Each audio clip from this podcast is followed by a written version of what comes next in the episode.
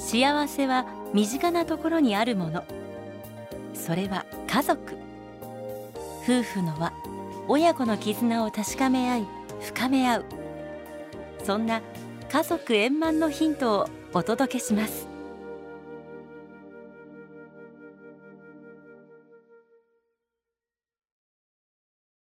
家族円満。第1245回。この番組は天理教導入者がお送りします。40年にわたり天理よろず相談所病院憩いの家で看護師を務めた平陽子さん。天理教の信仰を持つ看護養牧として常に患者に寄り添いながら理想の看護を求め続けてきました。そんな平さんが医療現場での経験や退職した後の心境を綴ったエッセイ集「胸の奥にこの花ある限り」今日ご紹介するのは「おにぎりの力」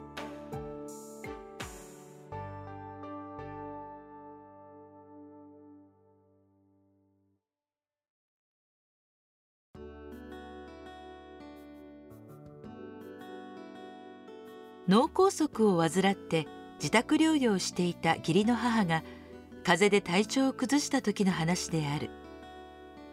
もともと喘息持ちなのでインフルエンザの予防接種も早々に済まして用心していたのにデイサービスから帰ってきた様子がいつもと違っていた。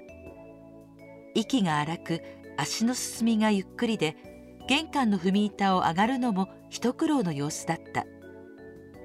熱もあったのでかかりつけの医師に連絡し前もってもらっておいた風邪薬を飲ませてベッドで休んでもらった。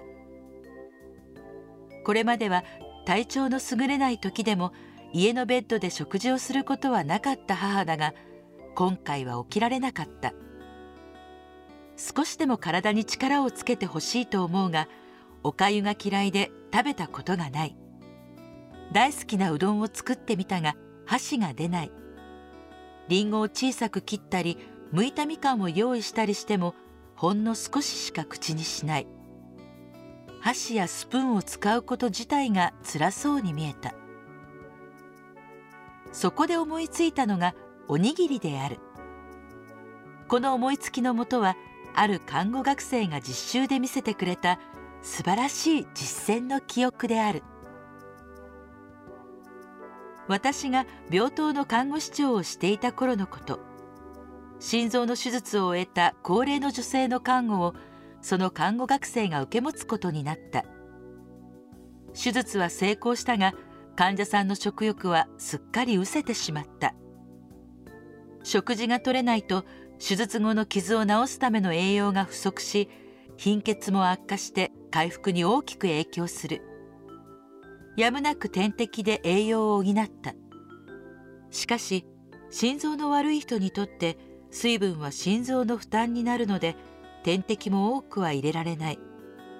なんとか口から栄養をとってもらいたいのだが減塩食なので余計に食が進まない様子だった。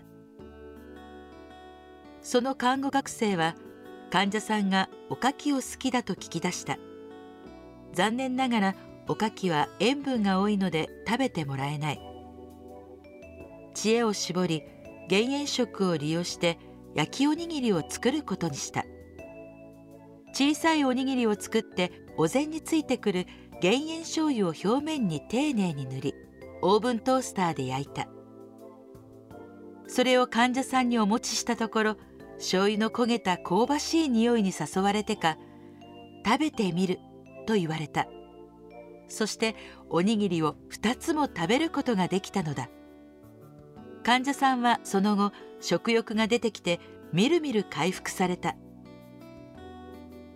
後日その方が私にこう話してくださった「市長さんあの学生さんが作ってくれた焼きおにぎりを食べて私は食にありつくことができました。おにぎりで力がついてそれから他のものも食べられるようになったんです。あの学生さんは命の恩人です。私も母におにぎりを作ってみることにした。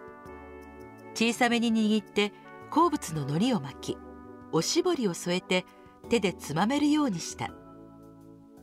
ベッドに運んでいくと母は「おいしそうやな。これなら食べやすいわ」と嬉しそうな顔でゆっくりではあるが3つ全部食べてくれた。これで弾みがついて少しずつおかずにも手が出るようになり元気になっていった。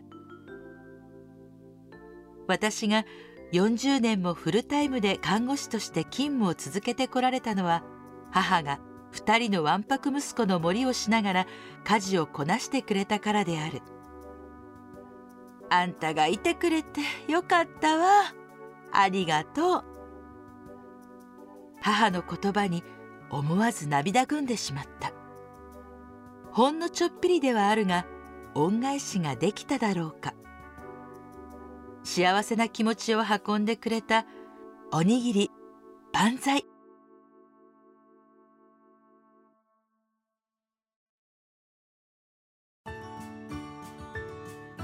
ただいまご紹介した平陽子さんのエッセイ集「胸の奥にこの花ある限りは」現在好評発売中。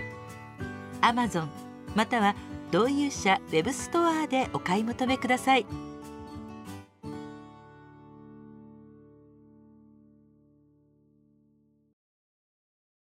今が満点。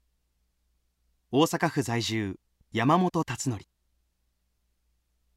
私の父は幼くして両親を亡くし2歳の時に母親の妹の家に養子に出されることになりました。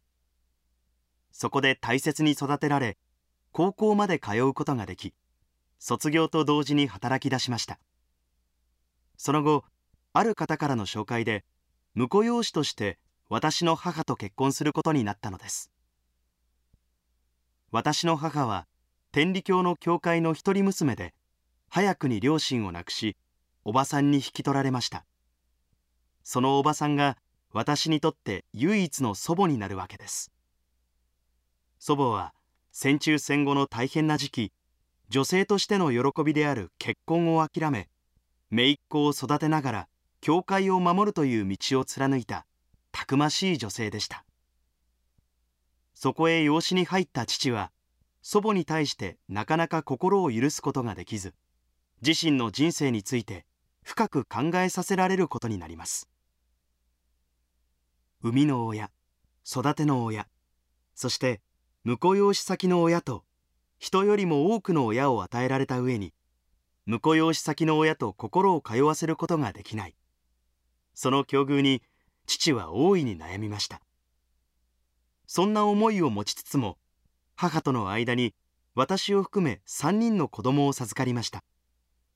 そしてそれぞれが成長して成人を迎えた頃祖母が白血病を発症しました。当時は白血病といえば生存率の極めて低い病気でしかも病状はかなり進んでいたので祖母は積極的な治療はせず教会で残された時間を過ごすことを選択しました。父はその時人よりも多くの親を与えられた自分は人の何倍も親孝行をするべき運命なのではないか。今余命宣告をされたこの母親に孝行を尽くすことが神様から与えていただいた人生の課題ではないかと考えたのです。父はその日から何を置いても親のことを最優先すると心に決め身の回りの世話をはじめ買い物や外出時の送り迎えに至るまで思いつく限りのことを実行していきました。そのうちに祖母は悩みや愚痴病気の辛さなど胸の内を父に話すようになりました。それから1年半ほど経ち祖母の病状も進んでいたある日のこと。トイレから父を呼ぶ声がしました。父が慌ててトイレへ行き恐る恐るドアを開けると便器には真っ赤な汚物がそのまま置かれていました。こんなもんが出てきたんやけど不安げに尋ねられた父はすぐに病院に連絡を取り急ぎ祖母を車に乗せ病院へ向かいました。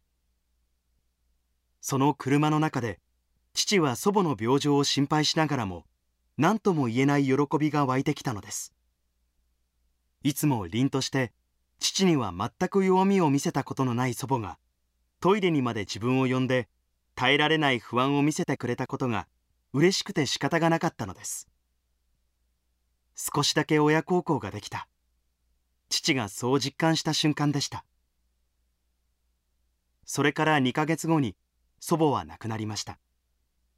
その2ヶ月の間で2人は本当の親子になったのではないかと今しみじみ感じています。この喜びのために神様は私に多くの親を与えてくださった。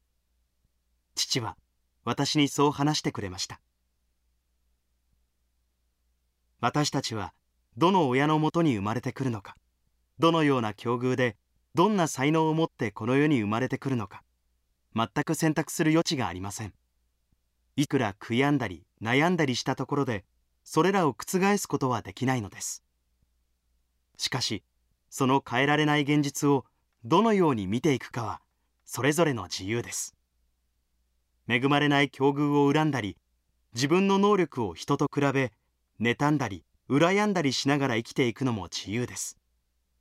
一方で自分の現実をありのままに受け入れその中に喜びを見つけて生きていくこともできます。天理教が目指す生き方は陽気暮らしです。この陽気暮らしを実現させるために一番大切なのが今が満点という心の持ち方ではないでしょうか。今が満点だと思えばそこには感謝しか生まれてきません。家族も友人もご近所も自分の容姿や才能もあらゆるものすべてが満点。その感謝の心が次の新たな感謝を生み出す種になるのだと思います。もちろんこれは言葉で言うほど簡単なことではないと実感しています。しかし亡き父の顔を思い浮かべあるがままを喜ぶ。というその生き方に思いを馳せる時それが陽気暮らしへの一番の近道であることを実感するのです。